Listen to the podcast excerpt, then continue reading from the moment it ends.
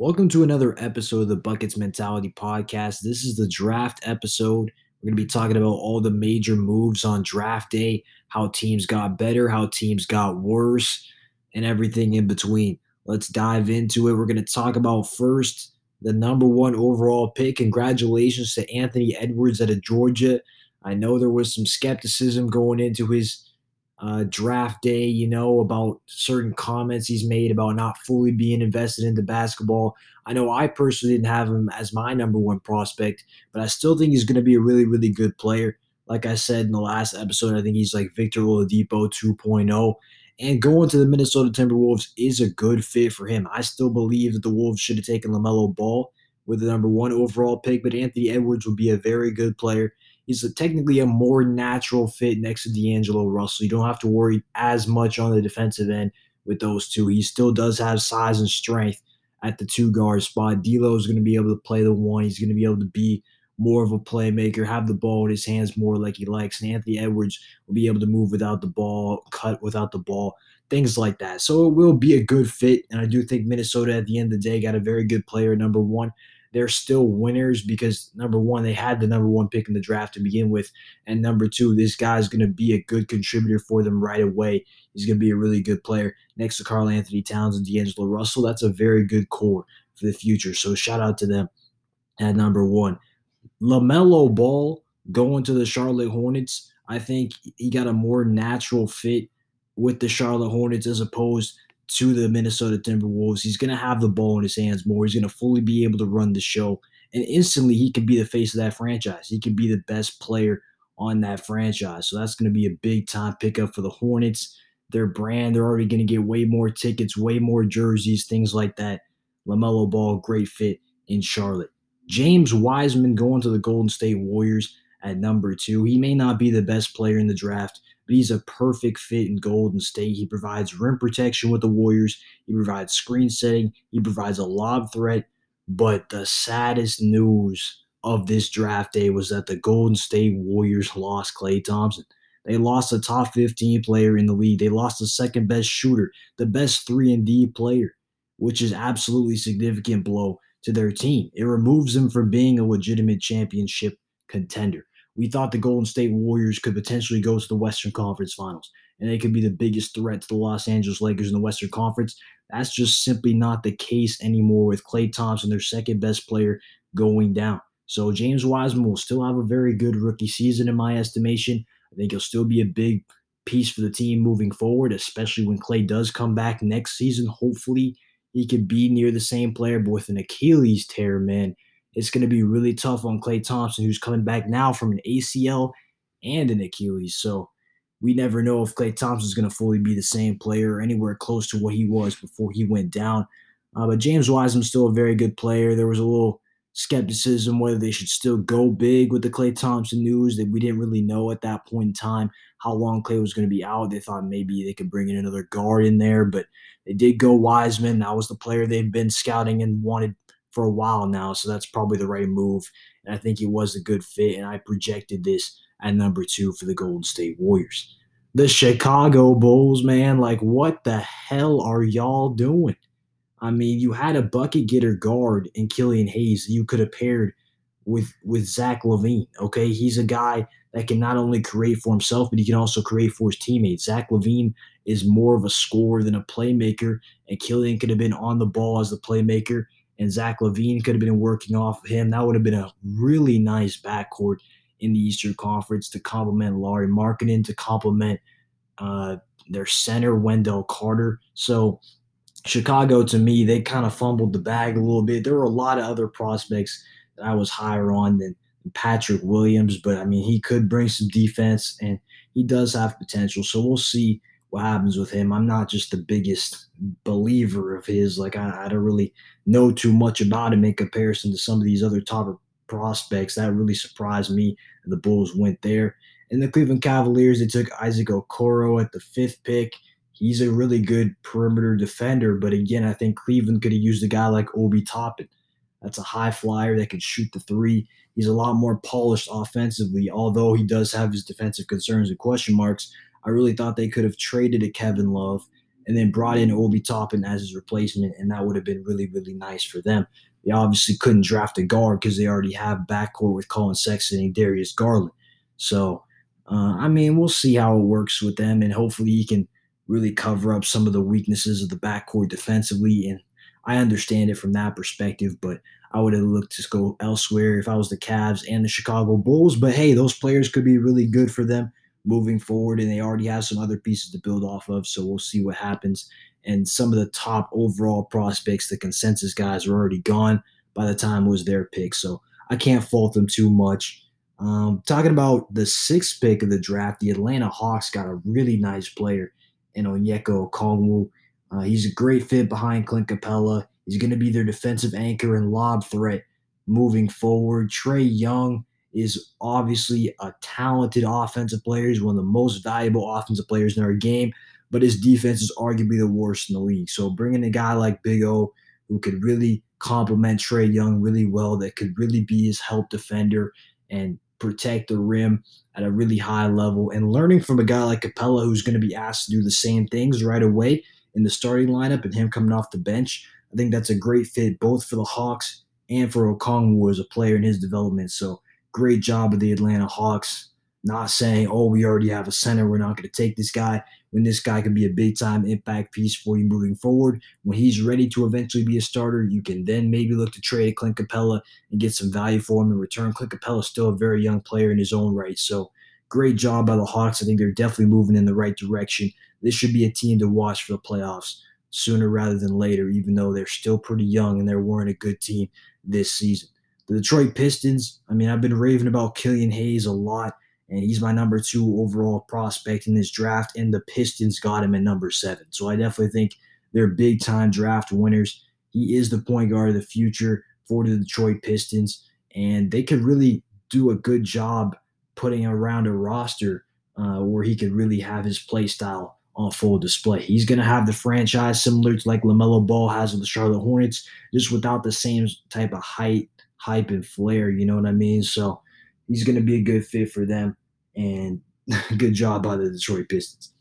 The New York Knicks. I mean, everyone loves to bash and hate on the New York Knicks for their draft selection. Trust me, me too. In the past, they've made some really bad decisions, and we've been on them for it, both in the draft, both in free agency, acting like they were going to get big time free agents and striking out. The New York Knicks organization has been a laughing stock for a while now, but they got this pick right. They got a top five value prospect at pick eight. He's a showtime, flashy player that's got some skill on him. He's got a jumper on him. And they could address their point guard needs moving forward with a guy like Fred VanVleet or maybe even a Russell Westbrook via trade or free agency, respectively. So the Knicks are going to have some guys on the market that can come in and play point guard. There wasn't really a, a top point guard that I would have taken over Obi Toppin's potential. So I think they took the best available player at their spot at number eight. And that's really all you can ask for for a team like the New York Knicks that doesn't really have any like franchise cornerstone building blocks type prospects. I mean, RJ Barrett is a pretty decent prospect. Mitchell Robinson is another decent prospect, but they don't really have a true core of players like some of these other teams, or at least you see some young talent that they could really build around. I don't really get that vibe from anyone on the New York Knicks. Maybe Obi Toppin could be the start of something for the New York Knicks. The Washington Wizards got Deni Avdija at number nine. That's a great value pick. Um, then you got him next to John Wall, Bradley Beal, and he was projected in a lot of people to go top five. So the fact that he was still available is a big plus for the Washington Wizards. He's a role player, okay? So he doesn't, you're not expecting him to go out there and get a crazy amount of buckets. He does a lot of things pretty decently to pretty well, but he doesn't do anything exceptionally well. So he's just going to be a, a, solid contributor with a high basketball IQ, but don't really expect him to be a star or anything crazy like that. Uh, some other value picks I really liked out of this draft uh, Tyrese Halliburton at number 12. Uh, he's a great complement to De'Aaron Fox in the backcourt. He's more of a secondary ball handler. Fox can be the primary ball handler. He's a pretty good playmaker, good basketball IQ. He can shoot the ball pretty well. I think that's going to be a really, really great fit in the backcourt. And then Aaron Nesmith, Uh, he went to the Boston Celtics at number 14. They got the best shooter in the draft.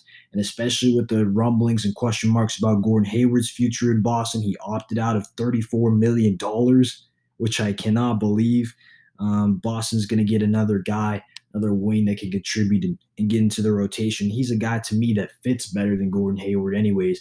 I just have always thought ever since that injury, and even before, I wasn't the biggest Gordon Hayward believer, but especially after that injury, he just never really seemed to fit with the new squad that Boston brought in. A lot of players that need the ball in their hands to be effective. And he just did not fit their new timeline, similar to Kyrie Irving. I actually think he was a bigger reason for Boston underachieving and underperforming with the amount of load and role he had than Kyrie Irving. I think he should have been the one getting the blame more so than Kyrie. But I mean, good pick for Nesmith going to Boston, good fit, and he could play off of a Jayson Tatum, Kemba Walker, and Jaylen Brown in that situation. Other teams that had good draft days to me, the Philadelphia 76ers. Um, they got out rid of Al Horford's big time contract, which a lot of people did not expect them to be able to do. They added some sharpshooters, Seth Curry. I mean, Danny Green, we saw him bricking a lot in the bubble and in the playoffs, but he's still a guy that has to be respected to a certain extent from three point range. He's going to provide them some good spacing, even if he's not hitting the shot consistently. Isaiah Joe is another good value pick for them, just as a pure shooter. And they're really getting guys to complement Ben Simmons and Joel Embiid finally with Daryl Morey. I Ben said Daryl Morey knows how to get shooters. We've seen that over the course of his tenure in the front office, and Ben and Joel need shooters. So if they're going to give it one more run with those two, about time you get them some shooters. Okay. Uh, Tyrese Maxey is a guy that can create his own shot that they also got as a good value pick coming off the bench for the Sixers. He could be a big time contributor for them.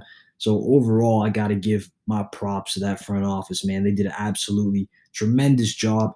And then the Dallas Mavericks, who are also involved with the Sixers in a trade, they were able to acquire Josh Richardson.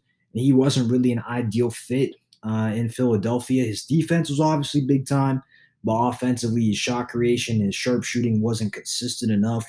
Dallas already has Luka Doncic and Kristaps Porzingis offensively. They just needed a wing defender. They got that in Jay Rich, and they also got Tyrell Terry to replace Seth Curry. He's a younger sharpshooter, and he has a little bit of the shot creation that Seth Curry has. He could be a very good replacement for them if he develops, which he probably should, because Rick Carlisle is a hell of a coach. Luka Doncic is going to give him plenty of opportunities. I like that altogether for the Dallas Mavericks. And then finally, man, the Oklahoma City Thunder. They've just been piling on draft picks with these trades. Oh my goodness. They're just they're just literally hoarding draft picks. I don't know if they're going to trade for a big time star, but man, how many draft picks have they acquired in these various trades? They're taking on contracts. They're literally doing whatever it takes to get draft picks. So you got to tip your cap to them. They they know what they're doing in the rebuild type of thing, but we'll see if they can actually draft well or if they're trading because they got to trade some of those picks eventually to get some good talent. I mean, they've they've got a lot of like decent prospects like Shai Gilgeous-Alexander, but moving forward, you're not going to win with picks. You're going to win with actual talent. So hopefully they get those things right and maybe they can bring in some stars and not mess it up like the first time they did when they had Kevin Durant, James Harden, Russell Westbrook, and still didn't win a ring out of it. So it'd be interesting to see what's going on in Oklahoma City. But a lot of the contenders are happy that they can do business with the Thunder because they're basically willing to do whatever the hell they want for a draft pick. Uh, some other big time moves in the league as far as trades go may not have all necessarily happened on draft day, but this was a draft day one. The Clippers sending Landry Shamet to the Brooklyn Nets. Kennard, Luke Kennard of the Detroit Pistons heads to the Clippers. So the Clippers get an upgrade as a shooter with Luke Kennard over Landry Shamet. The Nets get a shooter in Landry Shamet that can help them on a contending team or could be involved in a potential James Harden trade package down the line or maybe trading for another star player or solid contributor. Either way, Shamet's a big time piece next to Kevin Durant and Kyrie Irving and he's still a young player with potential. Luke Kennard, a very similar deal, just a little bit better than Landry Shamet. And then obviously Detroit Pistons getting the draft pick, which is good for them. Uh, the Los Angeles Lakers are able to acquire Dennis Schroeder um, from the Oklahoma City Thunder. They were able to flip Danny Green. They're also able to flip a first round pick. And they didn't even have to give up Kuzma in that transaction. So the Lakers get a guy that I believe should have won six man of the year. They get the leading scorer off the bench in the NBA, a guy that can create his own shot off the dribble and can manipulate the pick and roll. And he can also play make and he can shoot 41% from three. So the Lakers literally got basically their perfect player that they need to go alongside LeBron James and Anthony Davis, especially with Rondo expecting to get paid. He may leave the Los Angeles Lakers. They basically get a Rondo that can shoot the ball, okay, and can be a threat. And he's a lot younger and he fits the timeline of Anthony Davis a lot more. So I think that was an overall fantastic move by Rob Pelinka. They really have to give up that much. So that's one of my favorite value additions. Um, of this whole draft day. Kelly Oubre going to the Golden State Warriors. They're trying to fill this Klay Thompson void. Kelly Oubre is not anywhere near the shooter that Klay Thompson is, but he can shoot it a little bit. He can create off the dribble. He has length and size, and, and he can fit in with the Golden State Warriors. And if they're still trying to contend to make the playoffs, to push a second round, I don't really see them going to the conference finals anymore, but he could definitely help make them a competitive basketball team for sure. With Curry, they're always going to be competitive. Kelly Oubre could be another guy, another piece for them. And then obviously Jrue Holiday. I mean, Jrue Holiday is probably the biggest name that's been moved in these last couple of days, going to the Milwaukee Bucks, being a guy that's upgraded over Eric Bledsoe in pretty much every aspect of the game. He's a better defender, he's a better shooter, he's a better shot creator.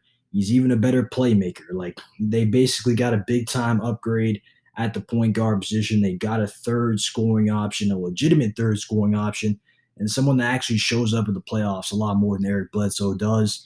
They flipped him. They flipped George Hill. They gave up a lot of first round picks, but at the end of the day, if they can keep Giannis Antetokounmpo, that's all that matters at the end of the day. And this type of move gives them a much better chance to keep Giannis. So I like it from that perspective for the Milwaukee Bucks. They did have a sign and trade type thing where they were trying to get Bojan Bogdanovic, but it ended up not happening. There was something weird going on, which the NBA is investigating, where they can't even get Bojan Bogdanovic. That would have been a lethal starting five.